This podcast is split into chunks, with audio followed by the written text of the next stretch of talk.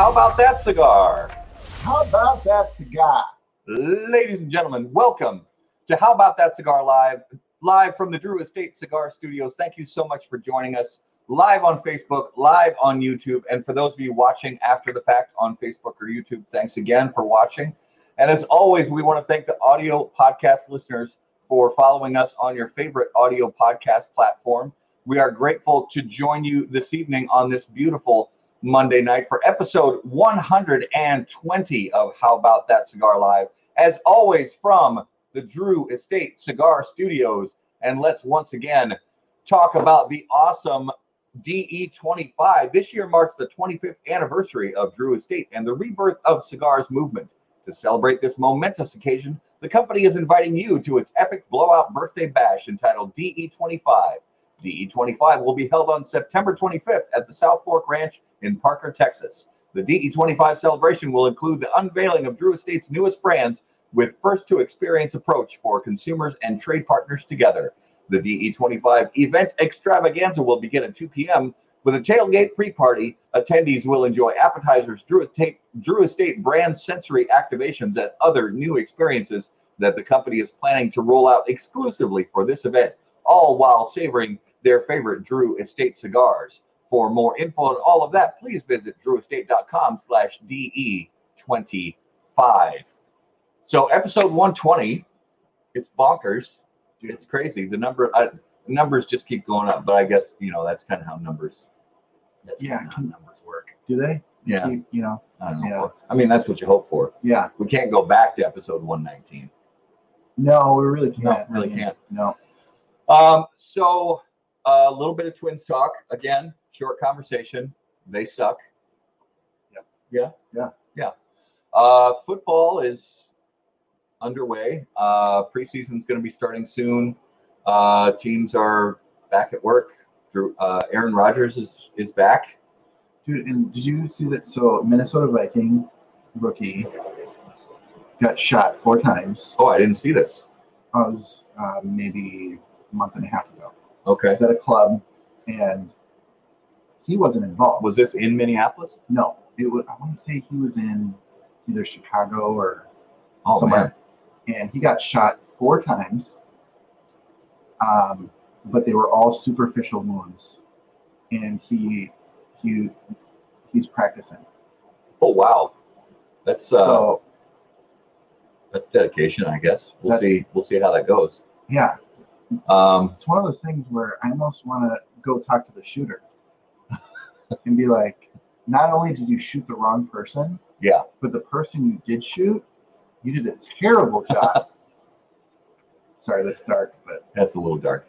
Uh, Randall Cobb is back yeah, in dude. Green Bay. I'm not upset about that. But You know, let's be honest. What do you think Cobb has left in the tank? he doesn't have much. You know, he's definitely older, but they they have a great chemistry. Oh, for sure. Cobb, no and, doubt Cobb and Rodgers have a great chemistry. So I'm excited to see, even if they only hook up on a few plays this season, just to see them, you know, back together again. I think is going to be a lot of fun. That's what I say to my wife. Like to hook up on it. What? Welcome to the show, everybody. So, uh, again, make sure to share out the broadcast on Facebook and YouTube. Let everybody know that we are live. As always, let us know what you are smoking and drinking along with us while you watch How About That Cigar Live. And let's bring on our special guests of the evening. As always, on How About That Cigar Live, special guests are brought to you by Corona Cigar Company and coronacigar.com, the internet's largest and easiest to use virtual cigar store. Corona Cigar Company offers you the finest handmade cigars, humidors, and cigar accessories at the absolute lowest possible price. You'll also find unique and limited cigars containing Florida sun grown tobacco. As a proud American, president and founder of Corona Cigar Company, Jeff Borysiewicz believed it was possible to bring cigar tobacco farming back to Florida. At Corona Cigar Company and coronacigar.com, you'll find the best selection anywhere in the world of cigars containing this special Florida sun grown tobacco. If you live in Florida or are just visiting, be sure to visit any of the great Corona cigar locations in downtown Orlando, Sand Lake, Lake Mary, and also the Davidoff of Geneva Lounge in Tampa. For more info on all of that, please visit coronacigar.com and floridasungrown.com. So, ladies and gentlemen, put your hands together if you would please welcome to episode 120 of How About That Cigar Live from Blind Man's Puff, Emmett Malone, and Zane Gamble. Welcome to the show.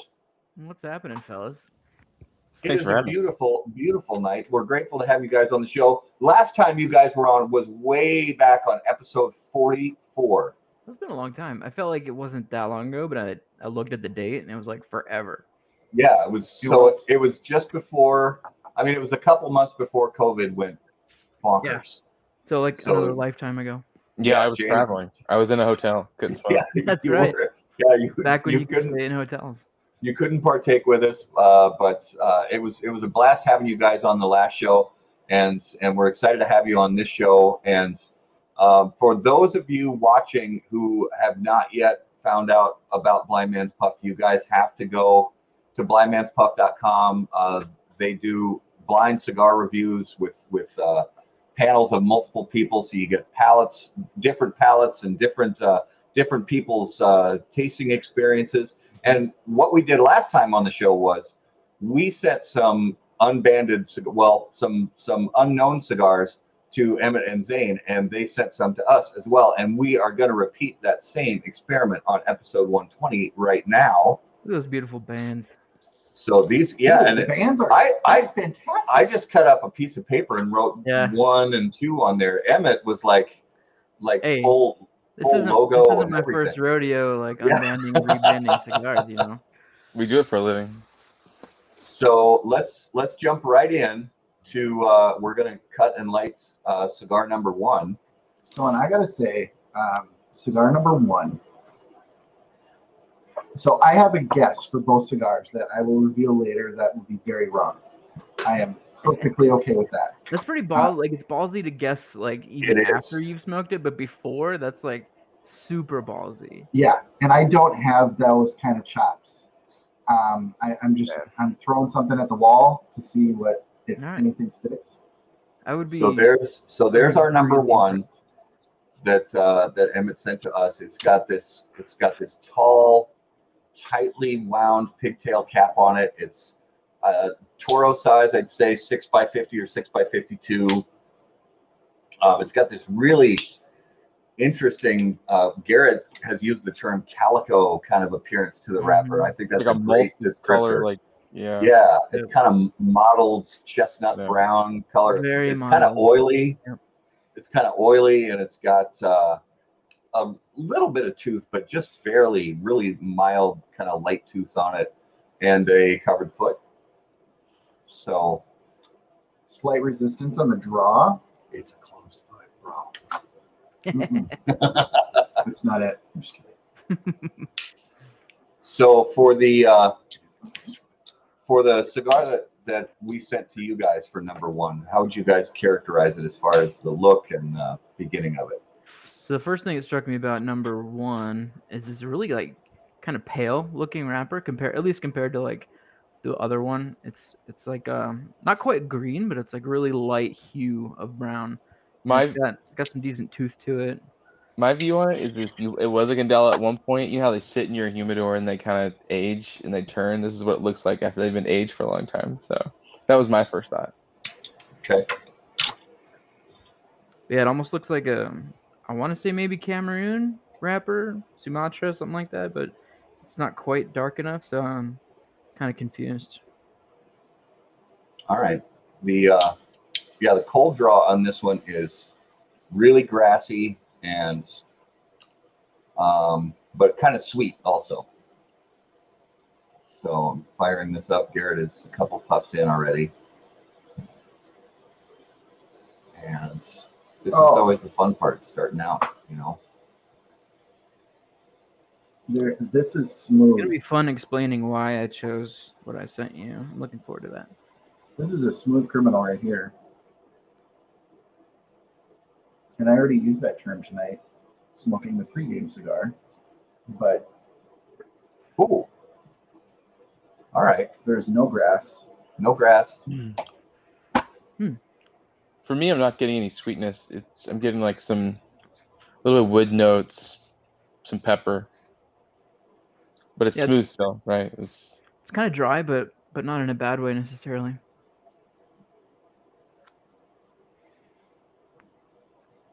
yeah, this one's kind of interesting. And so, you know, what we've talked about before, and you know, a lot of cigar reviewers do, and a lot of wine tasters and sommeliers do the same kind of thing where, you know, some and, and we get made fun of a, fun of for it, but we have thick skins and we can take it. But you know, we throw out these terms that that are like they sound just crazy. They sound literally like certifiably insane.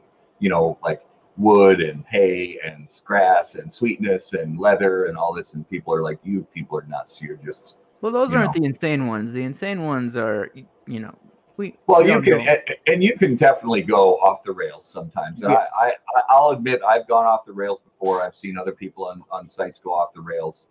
But Um, sometimes you get that one flavor that you're like, that's that's all it is. Like, Right. it's Totally. freaking Lucky Charms. I don't care what you tell me. That's it. Like, Yeah. Right. Yeah, and I even earlier when Garrett and I were smoking these, Garrett brought us some pregame cigars because we always do when we're doing our final show prep before we go live. Gar- Garrett or I, you know, we supply each other with cigars to pregame, and Garrett brought us these beautiful Zino Platinums, Mm. and which you know is a really smooth cigar. And I swear, within the first quarter inch of lighting it up, I turned to Garrett and I said, "Banana bread, fight me." and he took another draw, and he's like, "It might just be the power of suggestion, but I think you're right." does and that cigar have weird. Indonesian tobacco in it? I don't know. I- I Which wouldn't be Is the- surprised if it has to some in the binder. That's what tastes like Number ba- one. bananas to me. Is Yeah. Indonesian tobacco. I always get. Yeah. Oh, the Zino. It might have Indonesian binder, Oh, maybe. I'm not sure. Um, but yeah, sometimes that's totally true. Sometimes you taste something, and in your brain, it brings up because because aroma a- and flavor can have some of the strongest ties to like memory in our brains. It's Yep. just part of our DNA. And sometimes you, when you're smoking a cigar, you get this aroma or you get this flavor that just reminds you of something completely off the wall. And sometimes you just got to write it down because yeah, and I find too that it's you know it's people that are more adventurous with foods and beverages and things that can have that kind of off the rails suggestion of, of, of a flavor profile. You know, I would say majority of cigar smokers are, I like it, it's good. And the, the guys like us that are like, oh, this tastes like, um, you know, absinthe that has been infused with cherry Jolly Rancher, you know. um, we are in the very minority of, of cigar smokers in that. I think most are just thumbs up, thumbs down.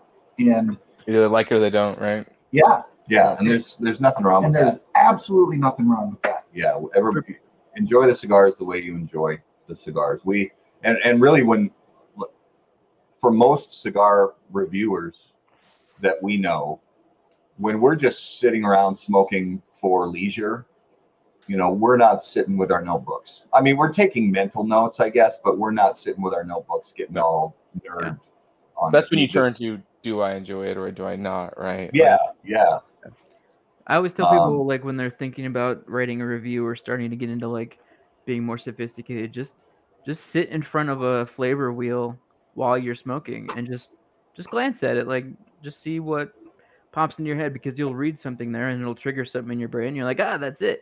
Because half Yeah. the time you're sitting there when you're first starting out, you're like, I taste something that's familiar. I don't know what it is, but can't put my finger on it. Go look at a flavor wheel while you're smoking. It really helps. yeah a proud dad moment uh, a couple weeks ago. My son recently turned 18 and uh, decided that I thought he was old enough to be able to smoke a cigar. And um, he he said, um, "Why do I keep thinking of dirt when I when I'm smoking this?" and I was like, "That's fantastic." that's, that's not uncommon Earthy not cigar. uncommon and I, you know so i explained it to him and you guys it's it's it's so much about memory than it actually is about the the actual flavor on your tongue or palate memory has a huge part to do with it so apparently my son ate a lot of it yeah, kids do that. Well, and you, and you do get that sometimes, you know, where you'll you'll you'll say it's it's earthy, and Yeah. you know, there's a lot of different things that that can mean. But you know, usually for for me, when I say earthy, it's just my palate gets dried out a little bit, and and you kind of you know that smell when you're when you're potting plants or working in the Yep. garden. It's just that smell that's that's in the air, and it's sometimes you get a little hint of that aroma when you're smoking a cigar, and that's that's really all it means. It's that, For you know, we're not sitting around tasting, you know, sampling spoonfuls of potting soil. I mean, I do, but Right. Yeah. Nice. Well, you're de- so. you're dedicated. You're professionals. Yeah. He has another site. So yeah, how about that's that? my soil? fans only page. How about that soil? How about that soil? So um, while we're kind of you know getting into these these first cigars, um, I wanted to ask you guys about you know the world sort of opening up again, especially cigar wise. You know, we were at um, each of us were at both the big cigar trade shows, the TPE and the PCA this year, and you know there's we're seeing little bits here and there about some other events. We know that uh, the big smokes are happening, and we know Rocky Mountain Cigar Festival is happening and DE25 is happening. So, are you guys, um, you know, aside from the big two trade shows that we were at, um, do you guys have any other big type traveling events that that you're going to be uh, attending this year? Yeah, we're gonna be at DE twenty five. Um, I'm looking forward to that. I've never really spent any time in Texas before, so Remember it's gonna be, the it's in gonna be Texas? cool. Like, I'm I'm excited to see like what kind of epic party Drew Estate can throw just when they're balls to the wall, no no holds barred. It's gonna be exciting. Yeah, And then we've got Yeah. Rocky Mountain Cigar Festival uh, in a month, which or less than a month now, which I'm still planning for, and we got so much work to do for that, but it's gonna be awesome. are you guys doing the same same kind of thing at this year's that you did at uh, two years ago? Yeah, so we're gonna do a blind tasting for every single person that attends the festival. Nice. Yeah. So you basically get an unbanded cigar. We have we have like ten or twelve companies that are contributing, you know, a whole bunch of sticks, and then you go online and you fill out a little quick review, give it a score, and then you find out what it is. Fun. Yeah, it's very cool. I know you guys got got a lot of really good responses a couple years ago when you did that, and I, I think it's a lot of fun for cigar smokers to do that, especially at a big event like uh, like Rocky Mountain. Yeah. It was a Any of concept our- line. People were uh, very excited to get it. I'll tell you that for sure. Absolutely. Uh, any of our viewers going planning on going to uh, Rocky Mountain Yeah, or and, DE? and we'll see you guys at DE25. We'll be there as well. Yeah, I figured you guys would be there. So Not Rocky Mountain though. I know you guys were pondering it, but yeah, it's I just there's there's a lot going on here on the home front, so I just uh, Yeah. sadly we're just not going to be able to swing it, especially with DE25 coming just you know three weeks or a month after that. And possibly we'll be at Lazona Palooza later in the year, but I don't quite know about that yet. Yeah. One of these days, I promise we're going to make it to Denver because it's, uh, yeah, it's long overdue. The doctor will be in the house at uh, Rocky Mountain. The doctor. Chad, Dr. Chad. Oh, Dr. Chad will, yeah, he will be at Rocky Mountain Cigar Fest. That's awesome. Tell him come by the booth, doctor. Yeah. Oh, I mean, he should. He does reviews for us. Chad is um, on uh, is on our panel. Oh wait, that's our Chad. That's our Chad? Oh, oh, is didn't that know is Chad on your panel? That's very cool. Yeah, what's Yeah, up, dude? Awesome. I great. I know Chad was a doctor. I'm learning stuff. Look at that. Yeah, Chad is a doctor. Um, so early on, Garrett, what do you, uh, what are you getting from this cigar? Sumatra. Wow, that was very specific. I think we are dealing with a Sumatra wrapper. I'm getting some sweetness, but there's something else in here that I can't identify with. Um, it was very smooth to start, and it is quickly kind of ramping up in in uh, flavor with a little bit of spice just starting to come through. Okay. Hmm. Um, I'm not ready to declare any specific tobaccos. I have some thoughts, but I'm going to wait. Um, but I'm getting not a ton of spice, but um, the the retrohale, even the retrohale is pretty smooth. It's not burning my nostrils all that much. Um, there's a decent amount of sweetness uh, on the exhale, and there's some kind of like charred wood and maybe like toasted bread, like maybe overly toasted bread. Uh, yeast yeasty kind of sourdoughy sort of characteristics. Maybe a little little bit of leather. Um but it's nice.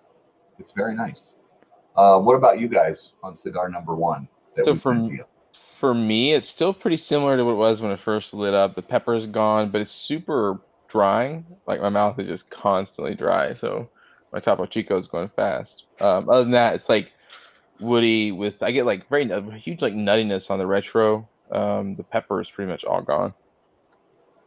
Yeah, for me, like it's like ninety percent cedar where I'm picking up right now. Um, and it, I agree with Zane. It's definitely drying, but I'm coping with it. It's not, it's not overwhelming. Where There's like this is the opposite of dry.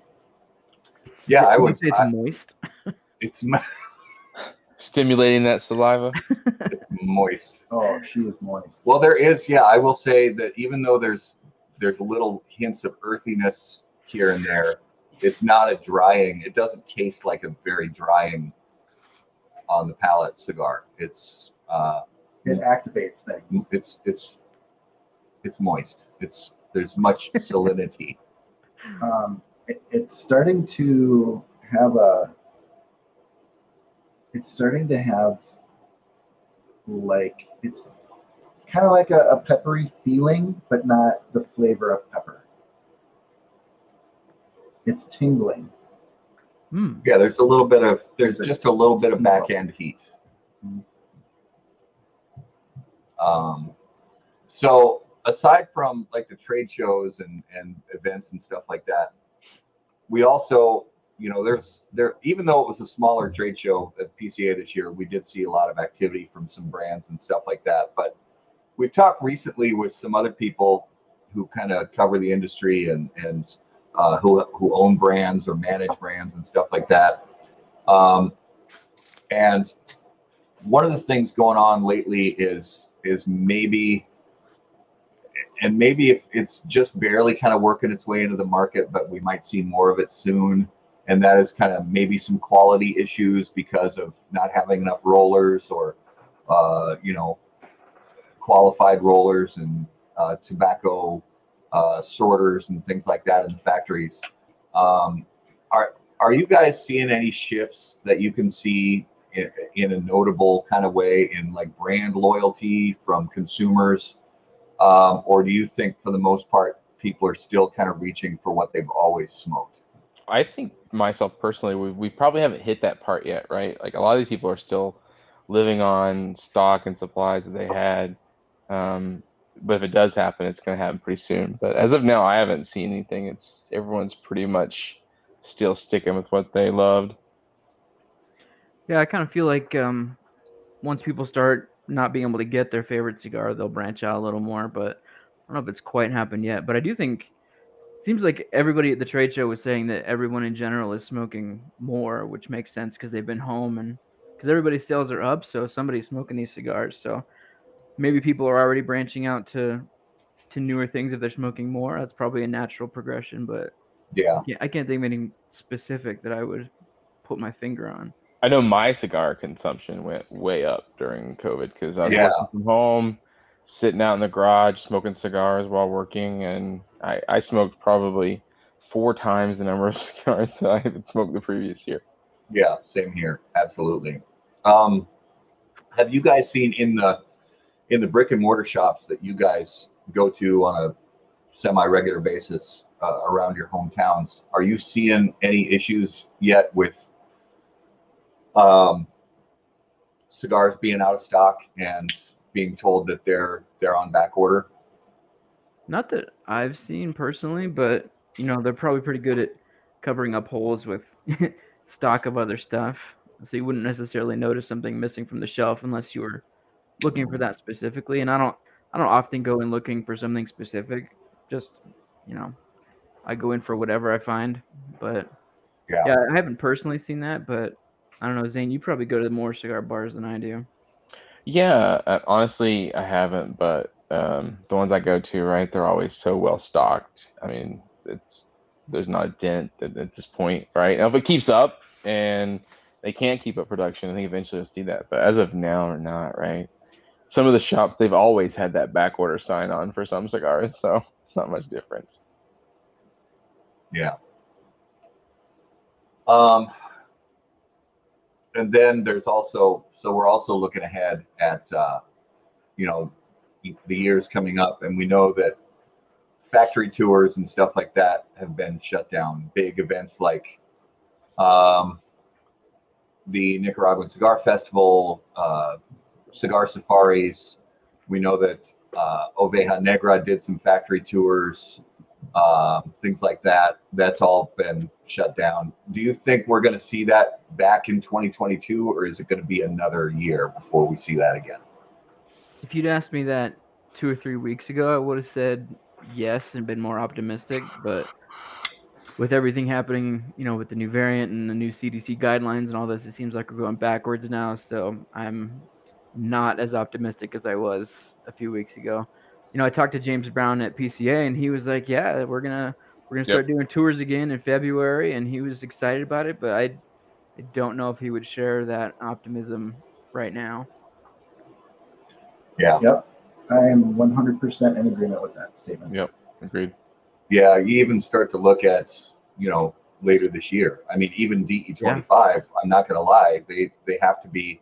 I'm I'm certain that the people that are behind putting that event on are are are constantly like keeping their ear to the rail Yeah. every day, just listening for what's gonna what's gonna change week by Yeah. week. You have to. I, I don't know how much of that event is indoors versus outdoors. Do you know? I think I don't. I assume a lot of it's outdoors, right? I would hope out- so. I know. Rocky Mountain is all outdoors, so I'm not too worried about that one. But Yeah. And there's a reason they picked Texas, right? I mean, no, that's true.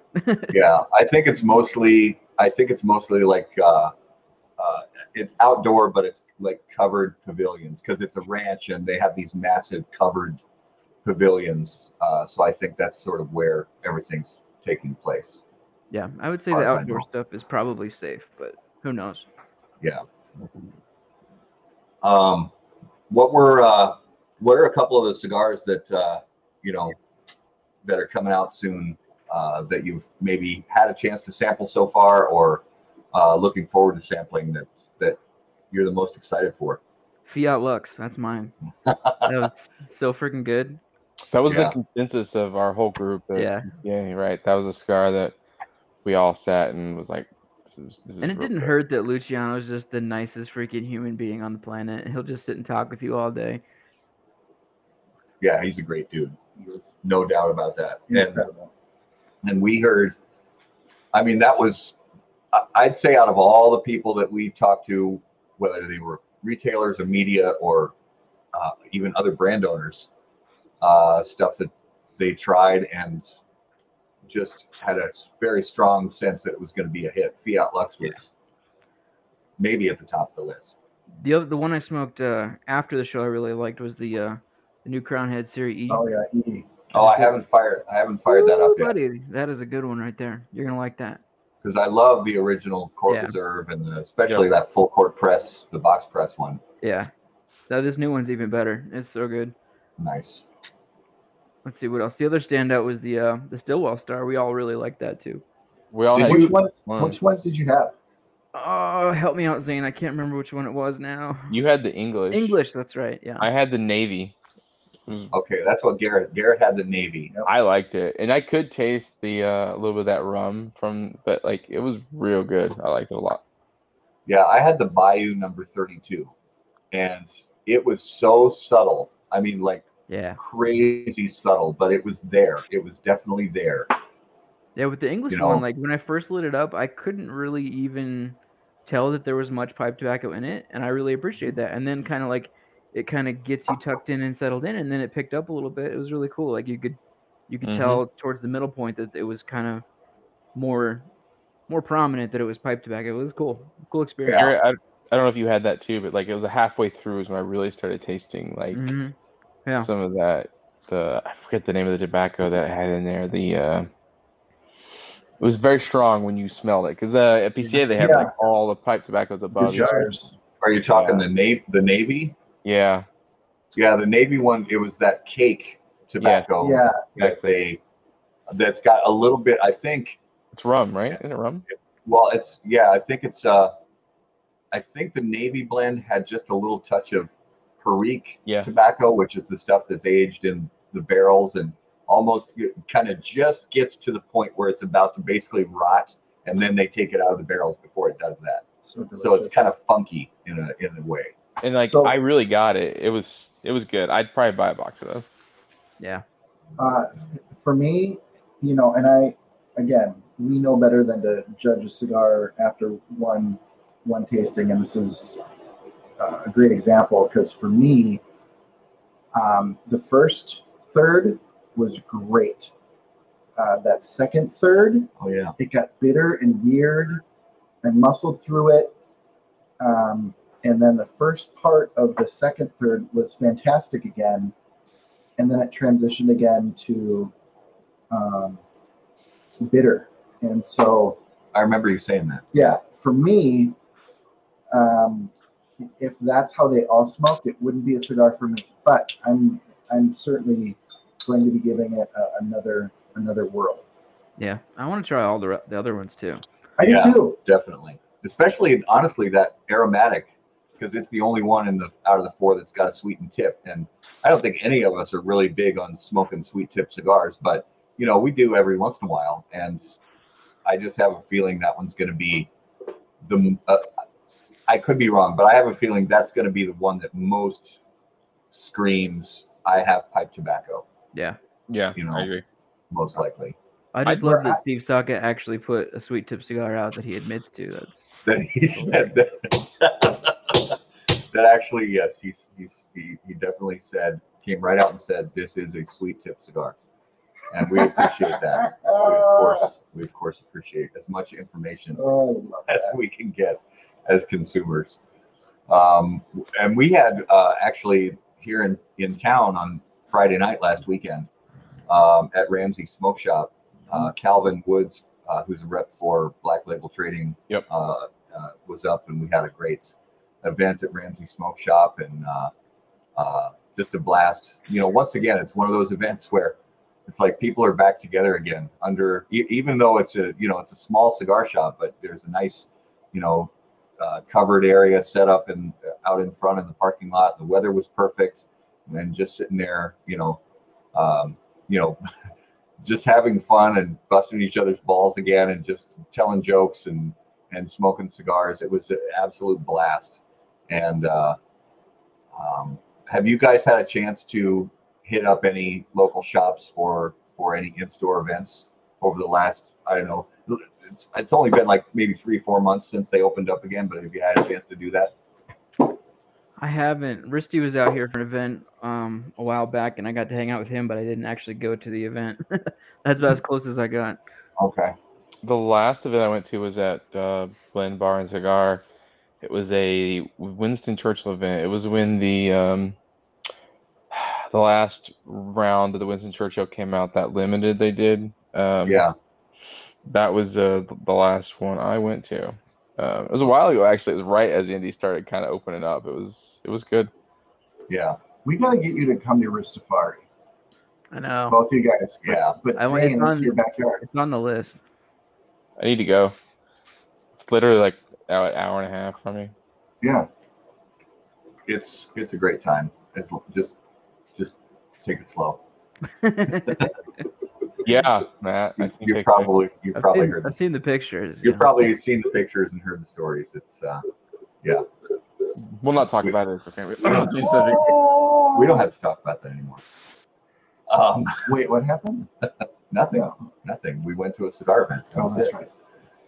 Uh, yeah, that was kind of the first thing that really opened up was Ristafari Yep. this year, and then Mhm. from there things just kind of gradually, little by little, opened up more and more. Um, let's do uh, let's do another flavor check in on this cigar, and then uh, we may uh, move on to uh, cigar number two. Strength and flavor is a constant ramp in this cigar. What started out as smooth and sweet um, went to spicy, and now the flavors are getting stronger and stronger for me. Yeah, I'm getting an increase in strength, uh, but not like overwhelming. I'm gonna I'm gonna say Cameroon or Sumatra. Um, I'm gonna lean towards Cameroon. Um, and I still get a lot of those those kind of toasted bread, charred wood, uh, a little bit of leather. There's still sweetness in there too, like, but there's also smoothness. So it's almost like, you know, there's almost like a sort of creaminess to it and smooth texture to the smoke. Um, so, yeah, I have some ideas, but they're just ideas right now. What about you guys? For for me, it's still pretty fairly similar. I haven't got a lot of transitions. I'm getting a little bit, there's a little bit more bitterness to it. Not in like a, a terrible way, almost like grapefruit kind of type bitterness, right? Like not grapefruit taste, but the bitterness you'd expect. Mhm. Um, but other than that, it's it's still kind of fairly consistent. Yeah, for me it hasn't changed much either. I get I get mostly cedar, but um, there's like a little bit of baking spices, like especially in the retrohale, maybe a little cinnamon, something like that. There isn't much in the way of sweetness or, or like fruitiness, but I definitely get those kind of darker tones with a little bit of spice in there. But I don't. I feel like there's not much Ligero in this.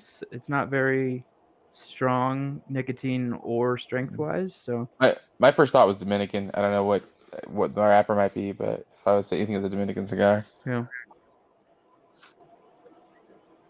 Okay.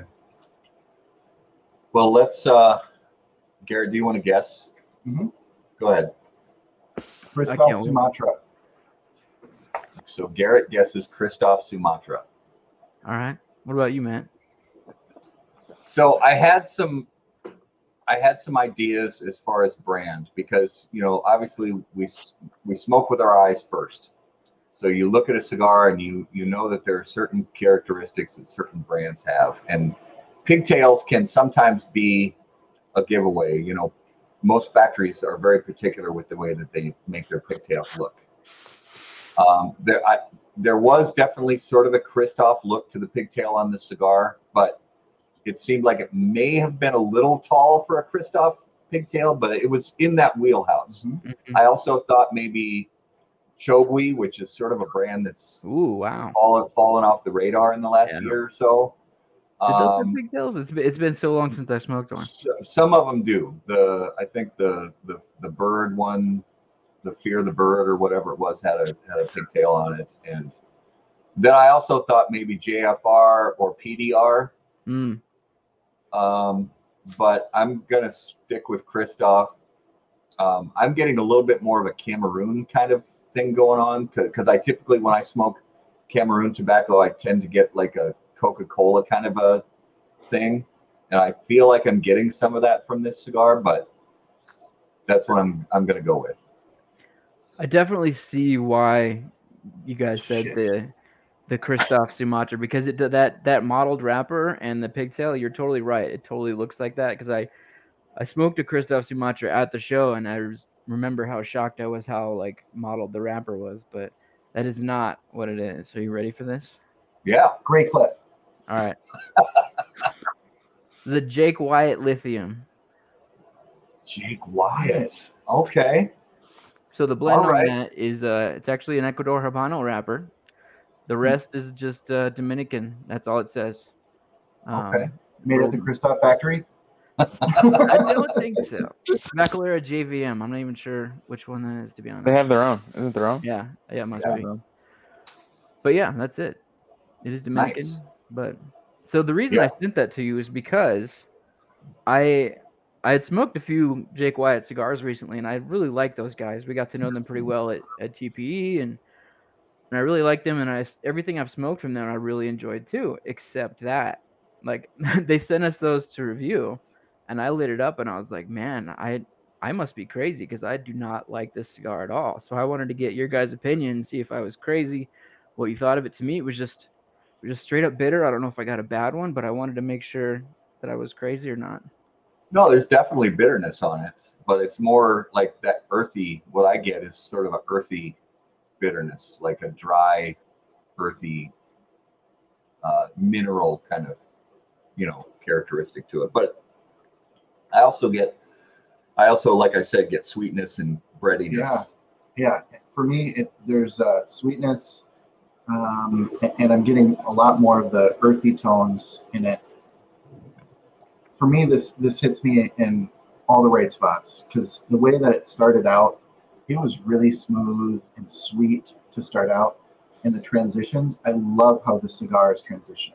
Yeah, Um, the, the ramp in this is is very good.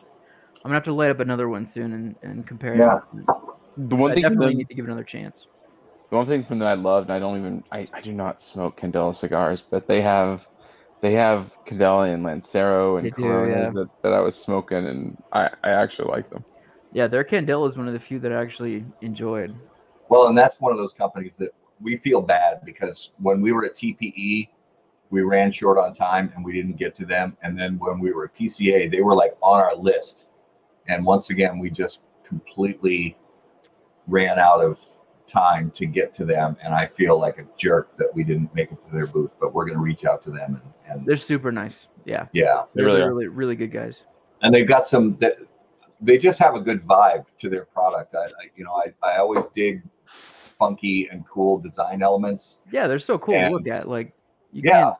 It's awesome. You can't deny it. And you know that there's when the people in the factory are putting that kind of craftsmanship into the look of the outside appearance, there's a good likelihood that what's inside the cigar also has had some attention paid to it. So I like that. And I'm, I'm always a sucker for these cheap little lighters that they all hang out. Oh, Oh nice. yeah, absolutely. All right. So uh, Hit us. hit us with your uh, your predictions, your ideas on this cigar that we sent to you. So my only guess is that it reminds me of a cigar I smoked at the show. Uh, it reminds me of this new company, Casa 1910. It was a all Mexican puro. I have no idea if that's what it is, but like by the look and the taste, it reminds me a lot of that. So that's that's my only guess. I I really have no idea. I still gather. It's, to me still Dominican. It's really really all I got out of it. Okay. The stumper there, man. Well, we can see why you. Uh, Boom! Ah, he was Oh. right. Emmett nailed it right on the head. Yep, this is the new from the new company. We've we've talked a lot about them that uh, uh, are us and you guys included, and so many other media people said Yep. they were extremely intrigued by this new company. Uh, and this is the the Casa 1910. So it's actually a Mexican puro, which Yeah. I don't know about you guys, but the first time when when we smoked it at the show, I kept looking at the guy going, "Are you sure this is a Mexican puro?" Yeah, Yeah. like Mexican Sumatra. Who's heard of that before? Like, Yeah. what? Well, what was was missing with mine was tequila. So, Yeah, we oh, that yeah. tequila they were serving at the booth just completed the experience. It was so good. It was so good. probably the Well, best I'm- tequila I've ever tasted. Like it was definitely sipping tequila. It was it was real good. All right, let's fire up number two. Let's do it. All right, so the number two that we got sent from Blind Man's Puff looks to be a Robusto, maybe a little bit shy on the ring gauge, maybe not a 50 by, maybe not a I'm five by 50. 48 Yeah, I'm gonna say five by 48. Yep. Um, soft box. Yep, soft box press, uh, medium light brown. Looks to be rolled really nicely. The cap is beautifully applied. It re- there's not a ton of aroma like from from the foot, just a little maybe sweetness from the foot before I light it, but not not a ton of aroma from just the unlit tobacco. Yep. Dude. Garrett's Garrett was as soon as I took these out of the bag. Garrett's like, I know what that is. He didn't he, right away. He was all cocky, like I know exactly what that is. All right, we'll see what you. And got. I thought I I thought that I had a pretty good idea, but then I smelled the foot and I thought, oh, I think I might have been wrong. No, the cold draw is telling me all the Dominican things. Oh, wow, he's already he's already picked a country. already given us a preview. So for He's ours, ju- definitely a lot darker than the last one. Um, Okay. it- like like that one, it's kind of like a medium brown, but the other one was so pale. It, it just feels way darker just compared to it. All right, the cold draw is super sweet on this cigar. Not like artificially sweet, but like like vanilla and fresh cut grass kind of sweet. Yeah, I didn't I didn't get much off the cold draw on this one. I'm guessing that's just because I've had a cigar before it and Topo Chico. I'm not quite in tune with the pre the pre stuff right now. Mm. Man, so for me, first couple of puffs, Mm. this is way more my style. Okay. Fairly tight draw, but I like it that way. Like it's it's not it's for me it's perfect. Yeah, there's a little bit of a tight draw, but its flavors are good. Not quite sure what it is yet, but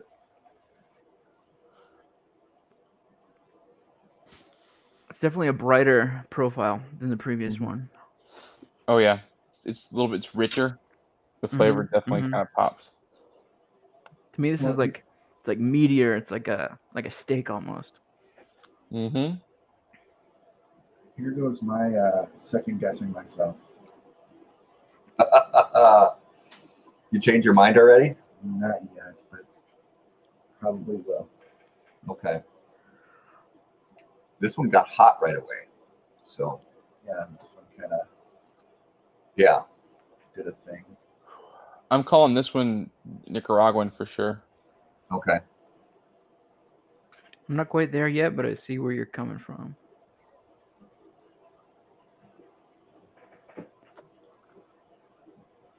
There's a really nice triple got cap on here, though. I got just the beginnings of what could turn into a mouse hole burn on this guy. It's Oh yeah, the, the draw is relatively loose. It's burning pretty hot, so I'm going to slow down and just just give it a minute. Yep, me too. I'm gonna Um, blame it on USPS for drop kicking your package. Oh yeah, Emmett, you didn't see the pictures that I Oh, no. me. is Um, it that bad? I was so panicked when when I saw that you that UPS dropped the package on the front porch. Yeah. I go out there to pick it up, and dude, it was crushed. Oh no. The box, and I was I was panicked. And then I opened it up and I took the cigars out, and the cigars were in fine condition. Well, I put like six inches of padding on either Yeah. side of it, so uh, yeah, so that that helped. But uh, yeah, I saw that box and I thought, ooh, well, that's all right. We'll just smoke something from my humidor. because yeah. I had uh, some of the samples a few months ago. Uh, uh, we got some of the samples of the Macanudo Brazilian Inspirado from uh, General Cigar, and they were completely. I mean, they they were like powder. They were they were so they looked like a steamroller ran them over. So shipping that cigar out to you guys was a, a saga in its own. Like I had to go to two different UPS stores to ship it because the first store I went to, the guy they asked me what was inside it, and I said cigars, and the guy was like, "I can't ship cigars. It's illegal." Yeah. I was like, "What?" like, are you Which- kidding me? At At the- UPS, At UPS, and I looked at their policy later, and it is not illegal to ship cigars with. Well, Yeah. first of all, illegal is the wrong word. It's company policy. He told me it was illegal. I was like, I don't think so, buddy. Yeah, and I don't even I, I know that FedEx about two or three years ago said that they will no longer Yeah. ship any tobacco products. But But- here's the thing: their own policy says that you just have to require a signature 21 and up to ship it. Yeah, So it, there's no reason he couldn't have taken it. So He missed Yeah. the upsell. It was a great opportunity to s- upsell you signature. right? I just don't tell him. I just Well, yeah. I, at the second UPS store, I said it was markers. So there you go, perfect. I use the uh, I use the kiosk at the USPS, Mm. and they just ask you if this contains any, you know, hand grenades, liquids, and I use I use stamps.com and then I uh, it's already labeled and I just drop it at the post office and they take it. They Yeah, USPS doesn't care. As long as it's not gonna explode, I don't. Yeah, there's some there's some interesting things going on with the cigar. I enjoy it. It's um there's sweetness to it.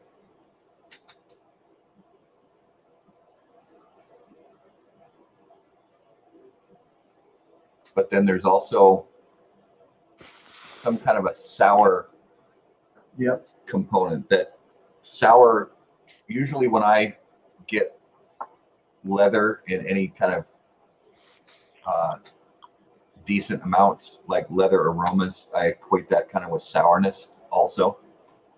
Um, I'm not sure about the country of origin or wrapper or binder or filler. Um, it is cooling off now, though. That's a good sign. yeah, mine too. Because I will tell you, if mine opens up, I definitely don't think it's Dominican anymore.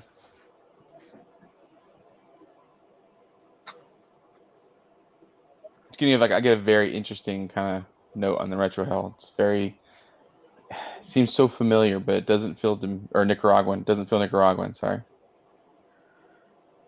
Yeah, the tight the super tight draw full. is kind of hindering it, but the flavors are really good.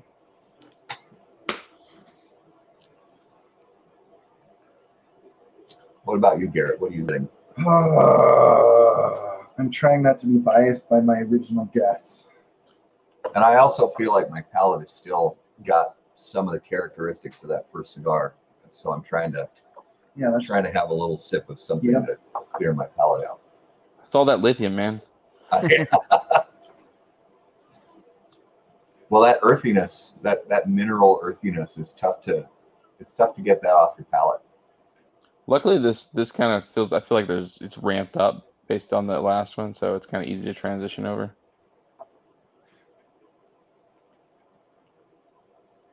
The Four Roses single barrel is probably probably not helping tasting notes. That's why I went with the Topo Chico. Yeah. I have no clue. Yeah, I'm still I'm still Garrett's spiraling right now. I am. People watching probably think we're just idiots, but when you take a band off, it just makes this so hard, much harder to think through what It it, how does. it be. It does, yeah. So here's a question that uh, that I wanted to ask you guys, um, and I I pretty much know the answer already, but I, I I think a lot of people love hearing sort of these types of stories, and that is, you know, when when we go to trade shows or if we get shipped samples from a cigar company, um, you know, it, it happens where cigar companies send you samples of cigars and ask you to review them or just say, here, these are for you, please enjoy them, that kind of thing. Have you have you ever, and if so, what have been some of the experiences you've had with getting a sample at a trade show or a sample mailed to you saying, please review this? And then three months later, six months later, a year later, you go into a retail shop and you buy some more of that same cigar and it tastes completely different. Have you had those experiences? And if so, and we don't have to name names, but we kind of can name names. Uh, Yeah. But but what are those experiences? What have those experiences been like for you guys? For, you want to go first? Emmett? You Yeah, you you go ahead. So for me, right, like I feel like we get stuff, um, because sometimes the scars either age, right, they lose something. So sometimes we get them extremely fresh, or it's even the opposite, right? Because by the time we get around to to reviewing, right, it might be three or four or five months since we've gotten it, right, and it's aged. And you go into the shop, and it's a second batch that's fresher, and it just it just tastes different. So it, it does happen a lot for us. Um, we'll find something that we really like, and then later it's like either either it's aged out or it's not aged enough. Yeah, Yeah. For me, I feel like it kind of depends on the size of the company, how well they're able to keep their cigars consistent, because it's all about that tobacco supply. Like if you're getting a cigar from General or Altadis, they have 10 years of the same exact tobacco to make one cigar with. They're just just sitting there and they know what to do with it. But you know, if it's a smaller company and they have to go and make, you know, they got their first batch out, everyone loved it, they go back to make another one and they have to kind of change it a little bit because they don't have that exact same tobacco or they have to get it from a different supplier or something like that. Yep. So I feel like with smaller companies it's usually different the second time around. Not necessarily worse, but different. Yeah. Good. I think this is very old. Mm. Oh, this cigar, you think it's very old? Mm.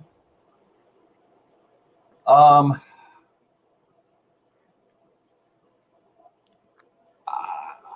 I think you could be right with that. I think you could be right with that. Um, I'm very confused by this cigar Good. That's what I was going for. because it has certain characteristics that lead me down one road, but then other characteristics are like, but no, it can't because it tastes this way, so it must be like from this country and have some of these tobaccos in it, but it draws this way, so then it must be from this other country or or have this kind of wrapper instead. And my brain is completely fried by this cigar right now. It's also okay if you don't like it. My my feelings won't be hurt. I don't love it, but I don't hate it either. It's um, Oh, is, I mean, is it one of the cigars you blended at like the? you know what? that's Really I, I considered doing that, but I didn't. I considered doing that too. I consider doing that too. Because But I, here's the thing: we've reviewed three or four different cigars blind on our site that I blended myself, and I've never scored below a 91. So nice. Ooh. So I just I will say on that last draw, as I exhaled, I got this little kind of black licorice anise kind of thing, just a little bit, just a little bit. Very very weird. I'm so confused by this cigar right now. See, and this is eh, this is great because this just reminds me. Smoking cigars blind like this reminds me of how much work I need to do on my tasting and my palate because I have it, I, I have so much to learn, you know, when it comes to all this, and And this is a good exercise Yeah. because it really opens up your mind. And for our viewers and listeners, we challenge you to do this. When you go to a shop or you're going to hang out with a, a bunch of people smoking, take some bands off, hand them out, you know, and uh, it's amazing what happens when there's not a band on that cigar and you have no idea what it is. have your spouse go into your humidor and just pick something and take the Yeah. band off. It's I love doing that. Yeah, and then she'll she'll yell because you know they don't all just pop right off. Taking, She'll taking the band off, half the wrapper comes off. She hands you an unwrapped cigar. It's just a binder. Bending a cigar is like removing a bra. Like there's a there's a technique, but it doesn't always Yeah. work. Yep. well then you get you get certain bands and it's just all bets are off. Mm-hmm. Certain companies. Yeah, They use Yeah. so much glue. It's like, come on. There's no on. worse feeling than when a band takes off an inch of the wrapper, and that's oh, that's the worst. I hate that. Especially for you guys when you have to put new bands on after you take them off and Yeah. ship them out. Damage just trying to get them glued back together to uh, so somebody can smoke it and review it. I have cigar glue handy. I've had to repair a few. Yeah, So maybe we should use like a heat gun. You think that would help, Zane?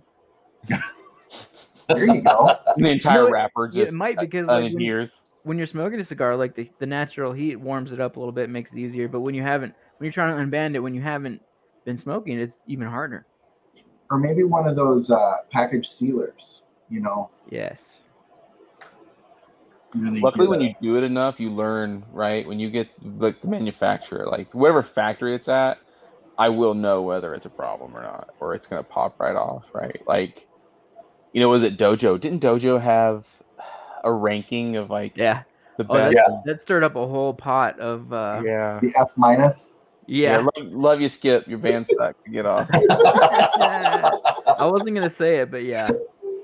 But I don't. I don't need to save it, so I get it off just fine. It's just. It's in. Yeah. well, yeah, and we and we joke about that on the show whenever we're smoking Roma Craft stuff. We're like, Like, you know, pop the band off. We're like, wow, these Roma Craft bands are really a pain in the So ass to get hard. off, and it's like perfect every time. You know what? That works like one out of every twenty times.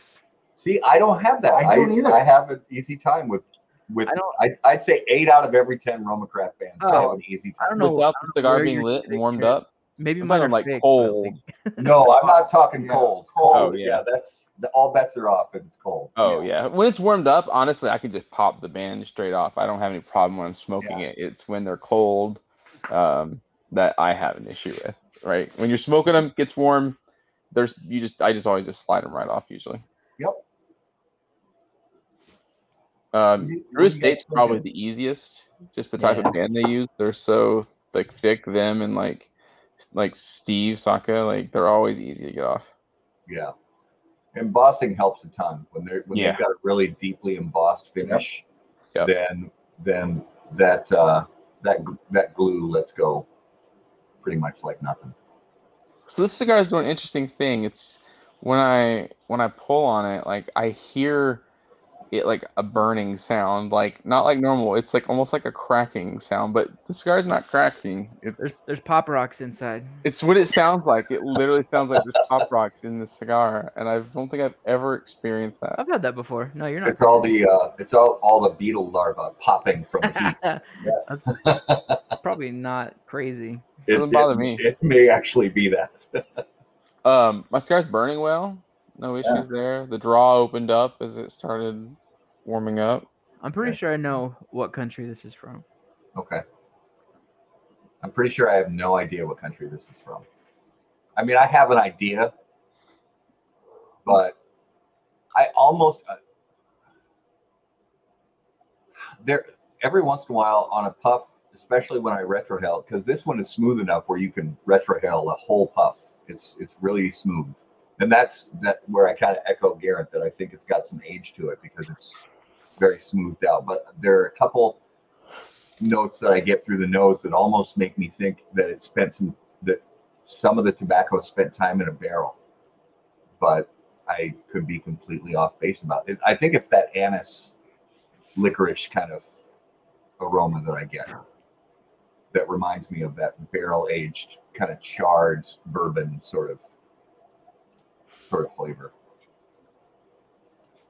Um, I'm leaning Dominican, but there are also some notes that remind me of Cuba a little bit, but I don't think it's Cuban. Um, although there are a few little hints of floral kind of characteristics, but uh, That's my Really? description of this one. It's very floral. Um, the first third, especially, was like very like almost perfuming on the on the retrohale. It was really strong, um, but now it's kind of more like a creamy coffee type notes for me. Yeah, I'm getting like um, I'm getting leather and like kind of some like pumpkin spice, if that makes sense. hmm, yeah. Any oh, Raul wants to know if anyone has. Let me put this comment up on screen. Has anyone smoked the new craft from Roma? No. I have some on the way. Yeah, I've got a box that should be landing like Friday. Me too. Um, I did not partake this year in purchasing any. Um, I'm surprised. You usually uh usually go for those. I do usually. It's just um, They were Yeah. harder to find this year than did, others. didn't this year. Um, well, I got a I, guy. I know a guy. Got Yeah. a box coming, so Yeah, you, sh- you should be good. I'll weasel one. Nah, Uh, see Nah. what you did there. see what I did there. Ah. Someone tell Um, Skip just to make more. I mean, I'm sure it's no problem. Yeah. Yeah, can do that, right? Actually, what you should do is instant message, instant message Skip, yes, asking him where you can get them. yes. Yeah. Because he, he loves that. Send as, no, no. yeah, if don't. you're if you're Favorite. watching this show, go instant message, go direct message, Skip Martin. And tell him that Emmett told you. No, no, no, Tell, tell him that Blind Man's Puff sent you.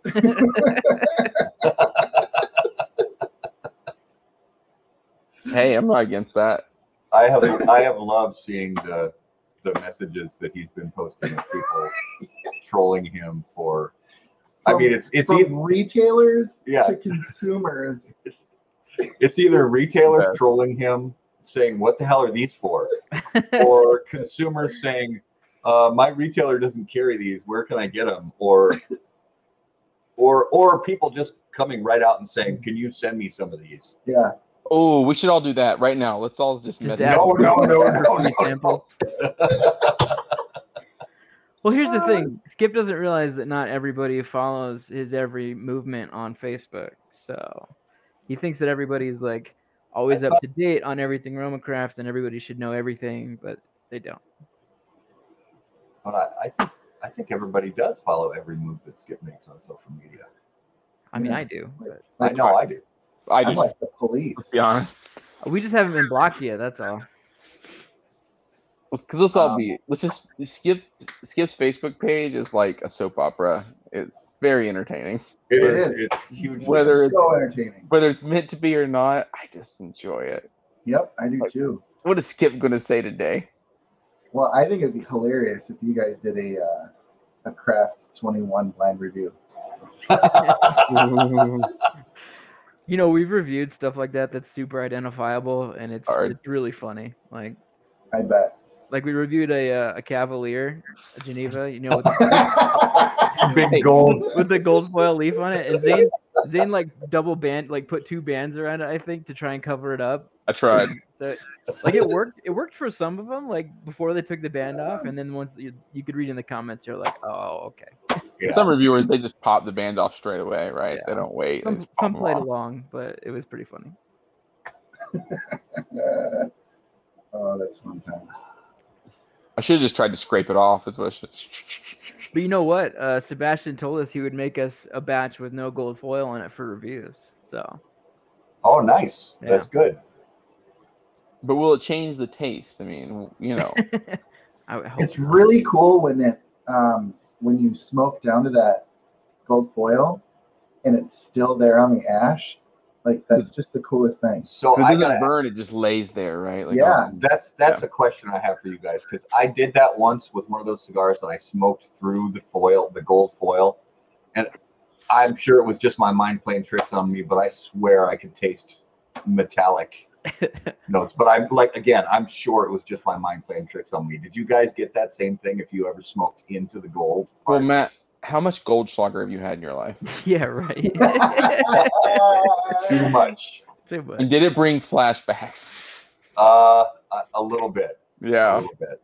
yeah. So I've been sober 26 years, and there's only a few alcohols I can still taste the vomit from. Goldschlager is definitely one of them. that and like Ice 101, kind of the same deal at the same time. Gold Yeah. Slugger is one of those ones that once you get sick off it, you can never ever have again. Right. Yep. 100%. That. Yeah. Uh, Yeah, when you've got gold chunks coming out of your nose. Most expensive vomit you've ever had. in your life. Uh, Oh, and and Raul came up with my other one, Jaeger. SoCo. Oh, Southern Comfort. SoCo. mm, Oh, I, I don't think I've had Southern Comfort in 20 years at least. Probably longer. Never have. oh wait, uh, Jägermeister would be the other one. Mm. You ever do a dead Nazi shot? Oh, what's Half. that again? Half Jägermeister and half Rumple Minze. Never. have what? What was the second one? Rumple Minze. Rumpelmans. It's it's the hundred proof peppermint schnapps. Oof. That mixed with the the licorice flavor of Jägermeister, it is it is like horror movie Yeah, rating. that- it's that it's awful. That's the shot that you give when somebody loses a bet or if somebody loses that darts. Oh, darts. I don't know, but the pop rocks in this cigar is pretty, pretty cool. Is it, Is is that- it is it still popping? It is. When I pull on Nice. it, it's, it's like a. Nice. It, it could be tobacco uh, larvae. I mean, hey, it's all good. It's that Like- crackle noise that you get from a cigarette scene in a Quentin Tarantino movie. It, it's what- exactly what it sounds like. I'm not even kidding. That. That's what it I, like. I I always I always thought that was so fascinating when he would really like over amplify the sound of a cigarette burning in his movies. So you can Oh, yeah. really hear Yeah. that, that paper on the outside of the Yep. cigarette crackle in his in his movies. Um, for for some reason that always uh, I don't know, it just kind of draws you into the scene for some reason. I love that. What's a concrete mixer? Oh, ooh, Mhm. concrete mixer. Okay, so That's Rosie- Bailey's and Guinness. right? Rosie's lime juice. So you know the Rosie's lime juice, the, Yeah. the cheap Yep. fake lime juice in the bottle. Uh, you pour that into a shot glass and then you float some Bailey's on top of it and you shoot it into your mouth, but you have to swish it around And it becomes for like 30 seconds and it coagulates the, the cream and the Bailey's and then you and then you swallow and it's basically like swallowing like cottage cheese Oh, good lord. with with sour with sour like bile on the on the back end. It's it's horrifying. So it's basically an alcoholic snowball. Is what It, is it's going it's on. basically like swallowing vomit. what a great show this is. Talk very, about very vomit. appetizing. What we're talking about. You're welcome, everybody. Yeah, you're welcome. Hey, we're just saving them from the experience. If they never had it. They'll, they'll- right. someone's gonna say, "Hey, do you want a concrete mixer?" And they'll be like, "Nope." I've got my guess. You nailed it down. Yeah. All right, do it. I'm gonna say this is a seven-year-old Padron 1926. Wow. I, I could not disagree further. I saw the little head shake of. I, I disagree a lot. Um, I'm gonna say that this is either a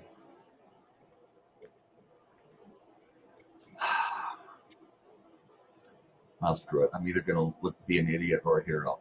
Uh, it's it's either uh, Ramon Allones specially selected, or it's some variation of a Curivari. Hmm. Or none of the above, and we're not even fucking close. Are you ready to? Do you want to know now? Is this it? Yeah, yeah, do it. Bring it. All right. So between the two of you, you got pretty close, but like either one of your guesses is pretty wrong. So the cool thing about this cigar is that it's 14 years old. Damn it! So you got it. the you got the age part right. And Matt was close when he said Cuban, but it is a El Rey del Mundo Choix Oh. Supreme from 2007. Wow. Yeah, I I just I didn't get Cuban I, because I got Cuban because of the the floral and the anise kind of thing, and the, there were a couple, like four or five years ago, there there were a couple Curivaris that kind of had a little bit of that Cuban kind of That original, like the original yeah. round they put out, like that first. yeah, and they had kind of that same soft box press kind of deal like this cigar has, and so that's why I gave that was like my crutch if it wasn't a Cuban, but um, it is it is crazy smooth, like the whole retrohale going through the nose. There's no bite, there's no harshness whatsoever. Um, but it is it is uh, al- along with the floralness and and and that anise kind of sweetness there is also a fair amount of kind of bitterness and sourness that doesn't make it a bad cigar, but it may be, you know, aged a little. Oh, hang on, hang on. You're cutting in. What am I doing? You're cutting in. Oh, thanks. Uh, it may be aged a little. You know, you know, sometimes Cuban cigars can get a little past their prime. Yeah. You can age out. But thank Yeah. you for sending this. Yeah, of course. freaking- No, I, s- I smoked one of those fairly recently too, and I felt pretty similarly. Like I thought it was still really good. Like it was a cool experience, but it was Yeah. definitely a little past its prime. All right, what do you guys got? Yeah, what are you thinking for number two? So I'm thinking this is also from Cuba. Mm-hmm. Um, just based on the the tight draw and the the triple cap uh, and the kind of the rough look like the unpressed veins and the flavors like i get that pumpkin kind of spice flavor that i really only get from cuba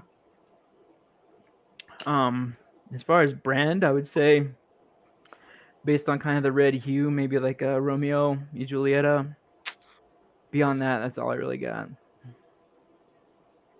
Zane, what do you think? I, I was thinking the same thing. Um, definitely like the first little bit, like it was super floral. Um, the ash also kind of made me feel this way just from how dark it is. Um, but yeah, definitely I, that was my guess as well. Was, was Cuban. Um, what brand I couldn't I couldn't even begin to guess. Emmett smokes way more Cuban cigars than I do. All right. It is a Cuban. ah punch It's a Punch 48, there you go uh, La Casa del Habanos special Mm. series. Ooh, beautiful Uh, box date is August 2020. nice So pretty new. yeah Hey, it's still it's still good still good being, yeah being so new. And I'm, I'll say, and Garrett's, uh, I, I bought a couple boxes of these, and uh, Garrett's had a couple, uh, and the they've been honestly kind of hit or miss. So I'm glad you guys got ones that actually drew because yeah, we had we've had each had a couple of them that were just almost unsmokable because they were so tight and That's just pretty much- not. every Burn. Cuban these days is like half of them won't draw. I don't understand why they can't make a cigar that isn't plugged. I don't. I don't. I honestly don't get it. It was Yeah. tight in the beginning, and that was also what made me when I I, I really was thinking Cuban just because how tight it was. Um, Yeah. But it loosened up.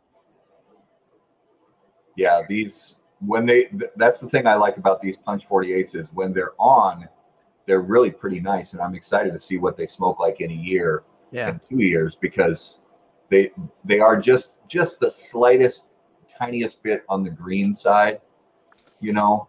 But uh, and here's my question: I hear a lot of Americans complaining about this. What I don't see is a lot of Europeans Mm, complaining about that. the tight draw. Yeah, Maybe they're, They're just used to it. it. That's all they know. Yeah. yeah, I, I think it's what they that's that's what they've come to expect when they light up a cigar. They expect a firm draw. Which I like Um, a firm draw. I really do actually. Like I would rather the the draw be a little more firm than loose. I hate an open draw on a cigar. I get it completely. Yeah, I hate it. Yeah, when it, when it's all the way like like this one. That's why when I was saying earlier that I was confused because the draw on this cigar is extremely So open. It is very very open. It's not tight in the slightest. So then I was getting the really open draw Oh, with some flavors that I'm like, I think this is Cuban, but it's not drawing like a Cuban, so I'm so confused. So yeah. Well done. That's that's that's I, I was wondering too, because last time you guys were on the show, you sent you sent a Cuban and I was like, I wonder if he's gonna send a Cuban again. I was, wonder it was a Cohiba, I wa- I remember right. yeah, it was a Cohiba Siglo. Siglo one. Yeah. I was like, I wonder if should I send a Cuban? And then, like we said before we went live, going through the humidor, there's so many freaking choices. Yeah. And you're thinking, okay, I don't want to just go completely like off the rails crazy because it, it, it's like I'm not going to send you a brand that doesn't exist anymore, or I'm not going to send you like I, I, I like you mentioned. I looked at my my uh, blends that I made at Cigar Safari. And I Yeah. was like, oh, should I send a couple of those? But they're really long cigars, and it would take like Oh super yeah. long yeah. time to smoke them. Um, so I said no, and and then I, I I knew I wanted to land on that uh, that Casa 1910, the first cigar, because it was such a for us it was such an intriguing blend when we tried it at the at the PCA trade show.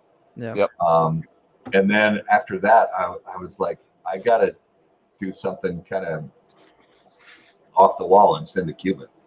That's but funny I that we you both. guys go funny ahead. we both sent something new for the first cigar and then a Cuban for the second one. It's interesting. yeah. I don't know if you guys had this issue too, right? But like cigars at the trade show, most times like uh, it's just the environment, how many Yeah. cigars you you've had that day. Like a lot of times like just they don't taste the same when you get home. Yeah. Yep. Well, Well, even like the the um, the Drew Estate, the that pack that we got for oh I can't think of hmm. the freaking the Undercrown Tens, well the the tens, but the the, the Nico, the oh the wait which this oh one, the freestyle. freestyle. the freestyle. Well, those were Did you guys- Undercrown Tens. Yeah, did you guys get the freestyle event cigars? Mm-hmm. Yeah. Yeah. And did you find that they were different than the retailers? I thought the freestyle ones were way better. Oh, I'm the opposite. Yeah, Really? we're yeah, opposite. we're, we're the opposite because the funny. the the unbanded ones in the freestyle pack, um, for whatever reason, and this is no knock on Drew Estate, it's Yep. just you know, it could have been storage or humidity or or God knows what. But the the first unbanded one I smoked from the event, the freestyle event pack was straight up terrible. but then when they arrived in the retail shop, then they were great. Yeah. home run. So uh, and and I I prefer I don't know if you guys have tried the different vitolas yet, but I prefer the robusto size in that Undercrown ten. Actually, I think that size is right on the money. Yep. Yeah, I think the Corona was my least favorite size for whatever reason. I usually prefer Coronas. Yeah, yeah, me too. It was uh, it was okay. I I think it's a little better than the Toro. I haven't tried the Churchill yet or the double Corona. I think they call it. Yeah. Um, Yeah, but I think the robusto is right right on point personally. Um, so should is it Oh, is I think so. is it time? I think so. It is now time for this week's Numero de los Muertos.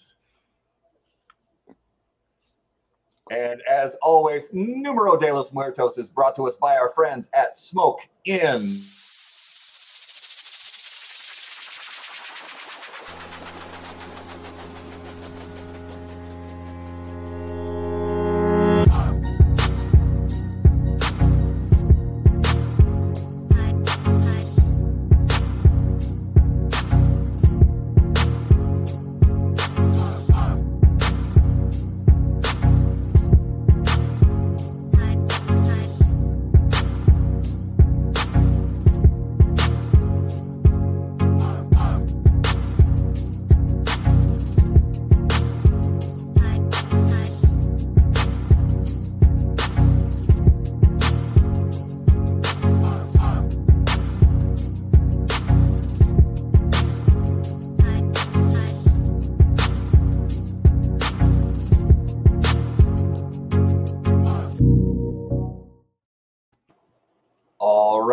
Numero de los Muertos, episode 120, brought to you by Smoke Inn. Garrett, what do you have for us this week?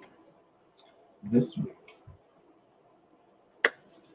we've got eight Americans died from this in 2020. Only eight. Okay, so that's it. Eight Americans Mhm. died from this cause in the year 2020. Yep. All right, as always, viewers, uh, leave your live guesses in the comments and play along with Zane and Emmett and myself. Play- And play let's, with us. let's try to figure this out. So, eight Americans in 20. Did they die in America? Some of them. Some of them. Hmm. That is a low number. Low numbers are usually tougher. Does it have to do with a piece of equipment? Chad says cigar beetles, 100% nailed it. Yeah. Yeah, they taste delicious. Don't worry. or or twi- is it twisted testicles? Ooh, No, I'm going to go no on that Not one. sure you can die from that, but You No, probably no. would want to. I think I would. might. want Yeah, you, Yeah, you might you pray to. for death. it's terrible. Um, Do I get to get? Do we get to guess? yeah, yeah. Yeah. Throw out. And, and yes or no, you get to guess yes or no. Yeah, twenty questions. Dig for hints, basically. Does it involve water? Yes. hmm, I I say sharks. there's probably a few shark attacks. I don't know if that many people would have died from sharks in a year. It's true. Chad is saying blind people involved in an accident. Wow, that's really specific. Does it have to do with boats? It does. Ooh. Propeller accident. No. Not somebody getting chopped up by a propeller. Mm-mm. No. Okay. Involves boats, wa- but not propeller.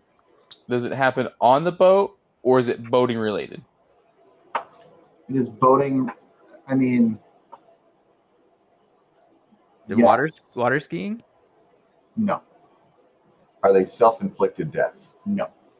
So it's not suicides jumping off of cruise ships. There weren't many cruise ships running in 2020 there. Chad says crushed by a barge. No. Um, Shipping container falling off. Following a commercial fishing boat while taking a leak in the middle of the night. That is so specific, Justin. Wow. That is very Justin. specific. You're gonna feel like a fool when it was during the day. Wrong. It was during the day, Justin. Um, That is not it. Uh, it is not people getting hit by a boat. arr, okay. I just feel accomplished that I got the water part. So Yeah, that was a huge breakthrough. Mhm. Um, Chad, Dr. Chad. is that it? Well, I'm giving it to him. So it's it's sailboats oh, wow. and either getting hit by the mast Or by the jib? or by the jib. Okay. Wow. people, you know, That's rough. Well, since Chad's part of Blind Man's Puff, does that mean technically Blind Man's Puff answered that? Ooh. Man. I mean, yeah, you're I think yeah, we're gonna give it to Blind Man's we're Puff. give it to. Perfect. Good Yeah, job. absolutely. This was Team Blind Man's Puff. I, I usually take uh, credit for Chad's accomplishment. That was so so eight people and were there no were there no stats for outside of the US? So I tried to look for in any time there's. Um, so I dig. Um, I start with the CDC um, as a pretty reliable source for death statistics. Anyway, um, I find that um, there are very few good global statistics, and I, I just didn't have anything solid. I I uh, I could uh, really find. There was, you know, uh, I kind of went through the the rabbit hole of sailing in general and there's a lot of you know i want to say it was like 25 26 people die from sailing related accidents and then drilling down further i figured we would get more specific and say um, those who were knocked out by the mast or jib and either drowned or I have the scene from What About Bob running through my head right now. Mhm. i'm a I'm, sailor I'm a sailor. Hey, Dr. Marvin, did you see me? I'm a sailor. i sail I'm way far away from the dock. Wasn't he like taped to the? To the Yeah, he was, he was duct tape or tied around the mast. That's right. I remember now. oh, Bob. I'm sailing. God, Bill Murray is the funniest. Gosh, he's that was that was a good one because yeah, low numbers, like I said, are, are usually pretty tough. But Zane got us going right Yeah. away with the water related and Water. boat, boat related and then boat yep because those the are fact the, that it was 2020 really helped because there wasn't a lot you could do in 2020. that's true. Yeah, that's true. You could sail though. Yeah. Yeah. That was good. Yep. So that was this week's Numero de los Muertos. Hmm. Okay, gentlemen, last time you were on the show, we had some original lightning round questions, but we've got to dress it up a little bit because we cannot have you answering the same question again. So these are a little bit more uh, spicy, Oh boy. light- Spicy. lightning round questions. new york's So- new york's greatest new club New York's greatest new club is spicy spicy. Um, all right, so we'll start with Emmett. If you could bring back any fashion trend from the past, Ooh. what would it be? I would really love if everybody wore hats like in the 1920s, like men, like fedoras, like, but not in an ironic way, like those kind of gangster hats. Like, oh, I would love that. Yeah. Yeah, It's it's, just not. It's just not socially acceptable for dudes to wear like fun, anything but a baseball hat right now. Like, and I don't like that. I don't know. Did Yeah. you see Bill's Kristoff hat he had? I'm just saying. That that's true, like- Yes. Yeah, that was that was something I I was actually thinking about recently. When you when you go back and watch shows like Boardwalk Empire and even westerns, mm-hmm. you know, in Yeah. the late late 1800s, it's that was just even among. It didn't matter what social class you were a member of. It's just Yeah.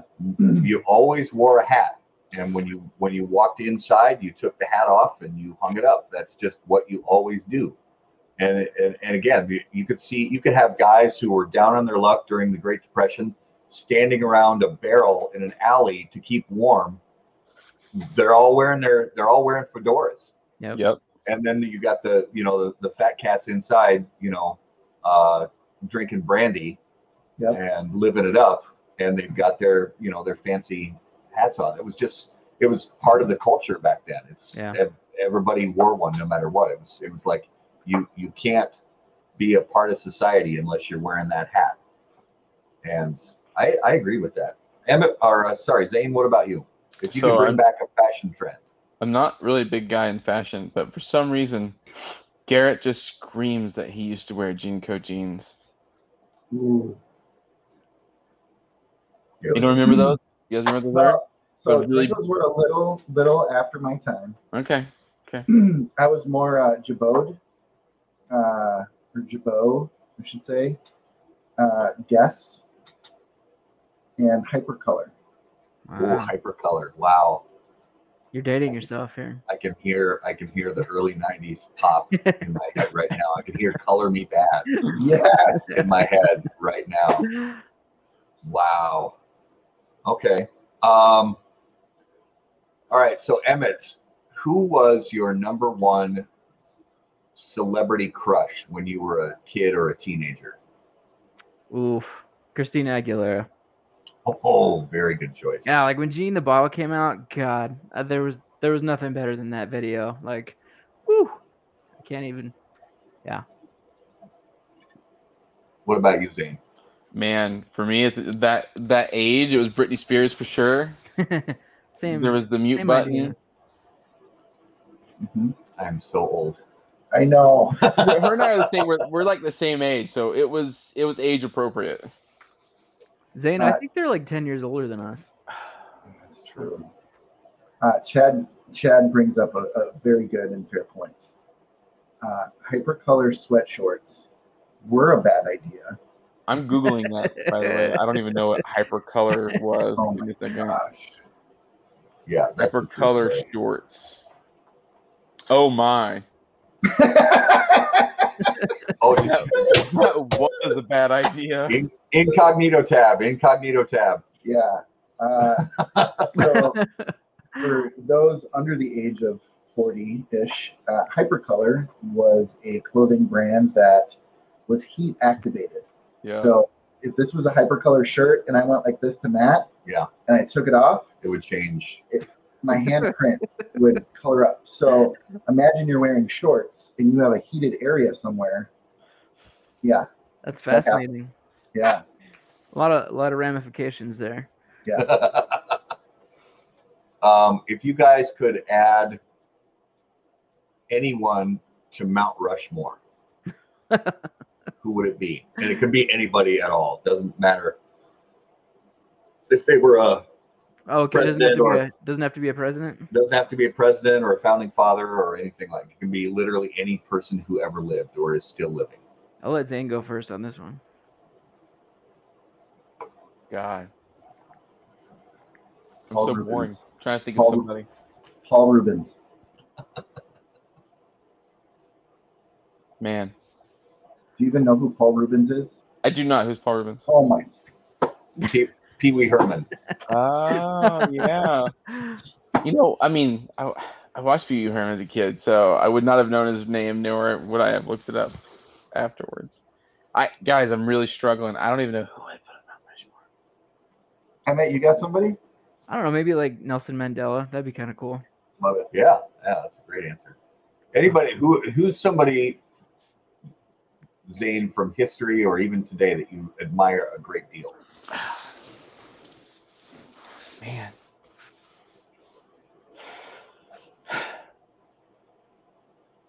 It's okay to say Britney Spears. We know you're thinking.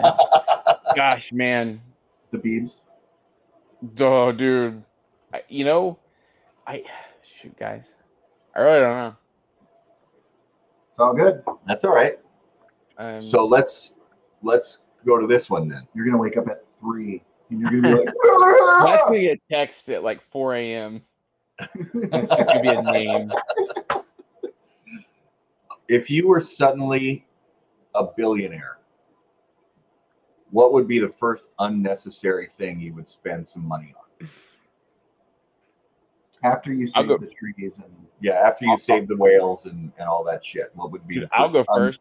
If I had like. Jeff like Jeff Bezos money, I would totally buy a cruise ship and turn an entire cruise ship into a cigar lounge. I That's love brilliant. That. That's brilliant. Oh, love it. Every room is a smoking room. yes.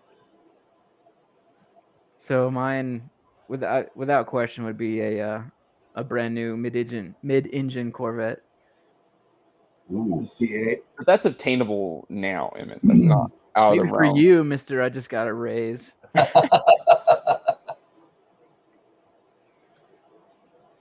so uh, let's jump into this week's notable smokable, brought to you by Ace Prime. Notable cigars, notable passion, notable purpose. So, guys, each week, as you know, we we each name a cigar that was notable to us that we smoked recently. It could be something brand new to the market that we smoked for the first time, or it could be a tried and true brand that we smoked for the first time in a long time. Um, so Zane, let's start with you. Is there something you smoked recently that really just kind of hit that uh, that notable mark in your mind? Something I smoked recently. Man. You know what I've been smoking a ton of um, lately that's wildly available, but I feel like underrated is that Henry Clay Warhawk Mm, in the those Corona really side specifically. Yeah, I I feel like I could smoke that cigar every day. Um, yeah, It's not one you'd think of, but it's for me, it always stands out. no, I agree with that, and it's a great price point. And that's actually one of the cigars that um, we've seen in a few shops in the Twin Cities area that they're having. They're it's on back order. We're having trouble getting stock of that up in the Twin Cities market right now. So It, for me, it's that one and the uh, Nestor Miranda, the, uh, the newest, the special selection coffee break. I don't know why, but those two cigars, they just oh yeah, stand out in my head of, of things that aren't super, you know, high profile, but like they're just beyond good. They're better than they should be. yeah, yeah. What about you, Emmett? What was notable for you recently?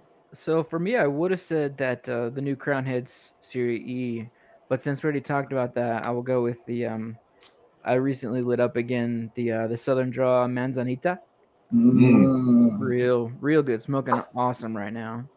Yeah, I think that was a great a great blend from uh, from Robert Holt and Southern Draw. I agree. Uh, Garrett, what was your notable this week? I'm sticking with it's uh, the Adventura Explorer Lancero that I had this morning at 7 a.m. Um, it was it just was a beautiful cigar with a cup of coffee right away in the in the morning. So So mine, my notable this week was kind of interesting because it's a cigar that has been on the market for a few years now, and it made a huge splash when it came on the market. And there's no logical reason why I haven't tried this cigar until literally yesterday. Um, it's the Padron Damaso. Oh yeah. Wow, I it mean, took you that long to smoke one? It took me what what was it? Four years ago, five years ago that cigar hit the market. A long time. And it's Wow. one of those cigars that every time I would see it in a shop or see it at an online store, I would either I'd either have a handful of them in my hand in the cigar shop, or I'd have some in my cart at the cigar shop, and just at the last minute be like, "No, I'm I'm I'm gonna wait." And honestly, part of it was because I heard some, you know, that it was really kind of a letdown. Not that it was a bad cigar because it's a Padron, but that a lot of people said that they were expecting better. Uh, so I- right. Uh, Like, so I just never. Uh, every time I had some, I was like, "No, I'm gonna." I changed my mind. I'm gonna buy this later. Yeah, that was And a weird finally- release. Yeah, it's it's very un un. I, I don't know, but a lot of people said it's very unpadron. That's the thing. If you're looking, for, if you're going like you expect that Padron taste and flavor that you've Yeah. always, it's not it. most of the Yeah, people I like our circles did not like it, and I I loved it personally. Like I was one of the few people that Mm-hmm. was like, "This cigar is great, guys. Like I don't know what you're talking about," and I still smoke them. Like I Yeah. love it. So I was actually really happy with that cigar yesterday. Yeah, I You was just- you just I was like I don't like a typical Padron. yeah. I, I- I lit it up and I kept smoking through it and I'm thinking to myself, I don't know what the hell people were talking about. Yeah. This cigar is very good. I I thought it was fantastic. And so I yeah, it, I- it's just one of those brands and, and I'm sure we each have some of those brands that you know they've maybe been on the market for a little while and for for whatever reason we just haven't picked one up yet and smoked it and I finally did and uh, very glad I did because uh, I will definitely be buying more. I'll say that because I thought it was extre- an extremely good blend. Yeah. Very enjoyable. So that was this week's notable smokables brought to you by Ace Prime, improving lives through fine cigars. Visit aceprime.com to learn more. So, to give our viewers a little bit of an idea of some stuff we have coming up in the near future, next Monday night on August 9th, we have Juan Martinez from Joya de Nicaragua on the show. Very excited to welcome him back uh, on How About That Cigar Live. And uh, working on a very cool discussion. Uh, we're we're still narrowing down the date specifically, but we're we're going to have uh, a few people from PCA. We're going to have uh, Glynn Loope, and we're going to have Josh Habursky, and we're also going to have our local uh, Minnesota State Representative Jim Nash, and we're going to talk specifically about state advocacy for the cigar fight against the FDA, uh, the premium cigar fight against the FDA, because Minnesota's been very fortunate with leadership of people like Jim Nash and others uh, to see some high points and some uh, some victories in the fight against over regulation against premium cigars. And what we're going to talk about on the show when we have them on is uh, sort of game plans and and uh, thoughts about what other states can do to uh, help their own fights. And also, one of the specific things we're going to get into here in Minnesota is uh, there are many states, Minnesota included, where it is not legal to sell uh, an alcoholic beverage in the same shop where you sell and consume a premium cigar. So, and we know many states where that is legal. Uh, it's Yeah. actually very, very good financially for the shops and and good Mhm. for uh, for uh, you know. Uh, there's more tax revenue. There's more revenue for the shops. So it seems like a win-win. But yet there are many states like Minnesota where it's still uh, mind-bogglingly illegal. So we're Well, going it just goes to into show that. us. I mean, we've got we still have so many prohibition era laws in place that Yeah. really don't need to be in place anymore. Well, in Indiana, what? It's only been a few years that you can buy alcohol on Sundays. So Same here in Minnesota. Same in Minnesota. Yeah. yeah, and Minnesota, you guys are leaps and bounds better than you were. What was it? Ten years ago? When when did you when did they put that cap on? Because that was when it really got to actually tolerable.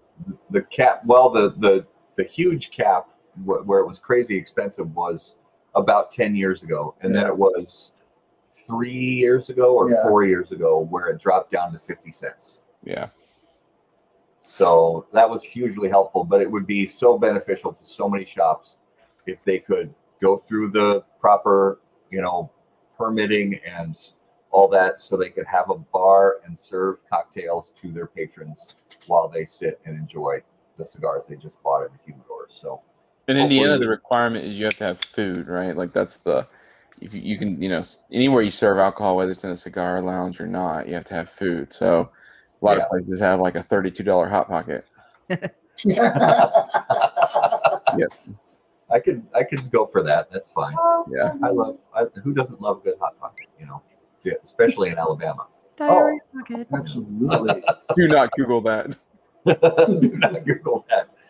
Uh, so, uh, guys, give us uh, give us a little sneak peek or an idea of some some stuff you have coming up on Blind Man's Puff, uh, and you know where people can keep up with everything you guys have going on. So uh, the, our big thing coming up is the Rocky Mountain Cigar Festival. Uh, come see us if you can. If you're coming to the to the festival, come by the booth. Um, Zane probably has a better idea of what reviews were, are coming up soon, if you can talk about them. But that's for me, that's our big event coming up, and you can find us on all the social media: Twitter, Instagram, Facebook, and blindmanspuff.com. Some of the some of the reviews we got out right. So I think a lot of them are from either TPE or right around then. All our PCA stuff will be going out soon, but um, some of the things that are I thought was kind of interesting is, is uh, a good amount of the some of the JR 50th. Um, some of the new ones they've launched we have out for review, so that'll be kind of fun to see. Um, I, I, know from uh, being able to ha- have have been able to smoke them, but unbanding them, there there was some gorgeous cigars that, that have come out of that. Right? What is it? The at the what is it? The what is it, Mother Church, the Crowned Heads one, yeah, the Crowned Heads, gorgeous. Yeah. The, the Davidoff one, so um, the Alec Bradley Wagyu. yeah, sweet. those so those are out. So we'll see how they go. Nice, very cool. Well, guys, thank you for being uh, your second appearance on How About That Cigar Live. We appreciate you being on, and uh, can't wait to have you on again soon. And and uh, we will see you in uh, Dallas for DE twenty five. We'll see you there. Thanks for having us, guys. It's awesome. Yeah. All right. So for all our viewers and listeners, guys, thanks again so much as always for watching How About That Cigar Live and being the best part of How About That Cigar. For our listeners on the audio podcast, we appreciate you listening to the show. Make sure to subscribe to all the channels, follow us on Facebook, uh, rate the podcast, and subscribe so you don't miss any episodes. Uh, go back and take a look at our PCA trade show coverage uh, because we had some pretty fun, uh, interesting interviews from that trade show. And uh, as always, until we see you guys next time, burn cigars.